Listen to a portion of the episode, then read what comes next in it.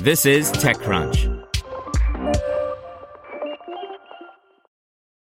If you enjoy this podcast, you should check out The Hustle Daily Show. More than 3 million young professionals read The Hustle Daily's email for its irreverent and informative takes on business and tech news. Now they have a daily podcast called The Hustle Daily Show, where their team of writers break down the biggest business headlines in 10 minutes or less and explain why you should care about them. They'll also do deep dives on topics like why it's nearly impossible to buy an original Bob Ross painting. I recommend the show about a university that's using a hologram of Albert Einstein to teach science. Search for the Hustle Daily Show in your favorite podcast app.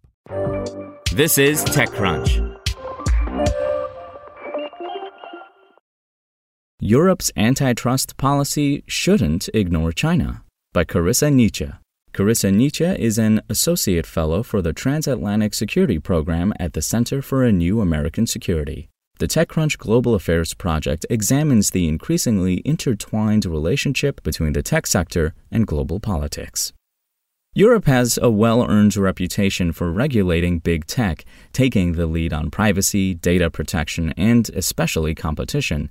Now, new antitrust legislation that introduces criteria to identify large online gatekeepers is winding its way through the European Parliament. But while the Digital Markets Act is expected to target a number of U.S. tech companies, if used strategically, the DMA and European antitrust and competition policy writ large can also be a tool to compete with China. In the past few years, Europe has slowly awakened to China's challenge to transatlantic technology leadership. Although many Europeans are slowly converging on Washington's threat perceptions, Europe still lacks the tools and political will to address challenges emanating from Beijing's juggernauts. While transatlantic policy responses to China should be aligned, they need not be the same. The United States and Europe should leverage their respective strengths and toolboxes to combat China's market distorting practices in the technology sphere, and Europe should bring its comparative advantage, developing and enforcing competition policy, to bear to compete with China, beginning with the DMA. Beijing's tech giants are competing for size and control of the global technology ecosystem, a dynamic the transatlantic partners cannot afford to ignore. The Chinese Communist Party, CCP, has set the goal of market domination for their largest technology companies. To achieve this goal, the CCP is engaged in anti competitive behavior to improve their company's market positions. In addition to state subsidies, the CCP often provides sweetheart deals to companies to improve their market standing. The 5G case study illustrates this dynamic. The Chinese government provided 5G champion Huawei with $75 billion of state support through tax breaks, discounted resources, and financing assistance. Meanwhile, China's domestic market enabled state backed champions, including Huawei, to leverage very little competition and high market share within China to offer services for a fraction of the price in third countries. When faced with this reality, Europe's leading producers of 5G technology, Nokia and Ericsson, previously struggled to compete with Huawei in their home market. Beijing's domestic economic policy thus has global consequences. In the past year, European countries have formed investment screening mechanisms to combat Beijing's growing footprint in Europe. Yet, they still have work to do. Of the 27 member states, only 18 have established investment screening mechanisms, though an additional six are in development.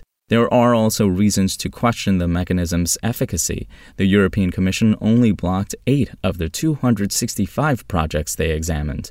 Only 8% of the examined projects were Chinese projects, and they don't explicitly tackle anti competitive behavior. That's beginning to change. In May 2021, the European Commission proposed a regulation on foreign subsidies distorting the internal market, which introduces tools to investigate and potentially halt financial contributions by a non EU government involving foreign subsidies.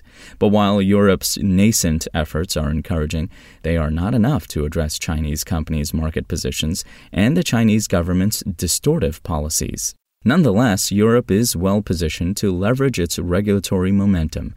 Given China's multifaceted playbook, Europe should think beyond subsidies. To effectively compete with China's tech giants and address the unfair market position of Chinese companies, Europe must use antitrust regulations to target Chinese companies engaging in anti competitive behavior, including by calibrating the Digital Markets Act, DMA. Pairing investment screenings with antitrust policy would give Brussels ample tools to address Beijing's anti competitive behavior. Combating China's anti competitive behavior through antitrust policy is a logical extension of Europe's toolkit. While the United States traditionally views antitrust policy through the lens of consumer welfare, Europe often views antitrust policy through the lens of market competition. Furthermore, Europe is often loath to view Chinese companies through a national security or anti China frame. While investment screenings mechanisms focus on national security, antitrust and competition policy is pursued to ensure market competition in Europe. This framing makes addressing Beijing's anti competitive practices through antitrust policy a natural fit for Europe. In fact, last week, members of the European Parliament argued that the DMA should be extended to China's Alibaba. Such a move would also correct for perceived anti American bias when it comes to antitrust enforcement. Commission officials maintain that Chinese companies do not do enough business in Europe to be subject to DMA, but that approach means that American firms are targeted by European regulators almost exclusively. Yet, when viewed through a geopolitical lens, China's technology national champions pose a greater threat than U.S. technology companies to Europe's innovation ecosystem.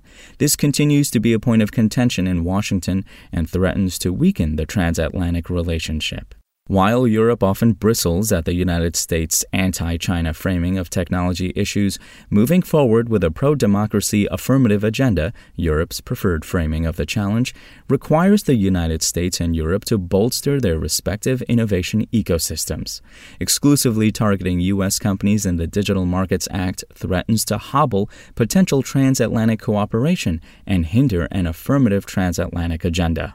While the Digital Markets Act is not wrong to keep U.S. tech companies accountable, it is an opportunity for Europe to use antitrust and competition policy to recalibrate an approach to the China challenge that fits European perceptions and strengths. Europe shouldn't miss the opportunity to address China's market distorting behavior and to add another tool to its toolbox to push back on China's anti competitive behavior. SpokenLayer. Want to learn how you can make smarter decisions with your money? Well, I've got the podcast for you. I'm Sean Pyles, and I host NerdWallet's Smart Money Podcast. Our show features our team of nerds, personal finance experts in credit cards, banking, investing, and more. And they'll help you make the most of your money while cutting through the clutter and misinformation in today's world of personal finance. You'll get clarity on strategies to help you build your wealth, invest wisely, shop for financial products, and plan for major life events. Listen to NerdWallet's Smart Money Podcast wherever you get your podcasts.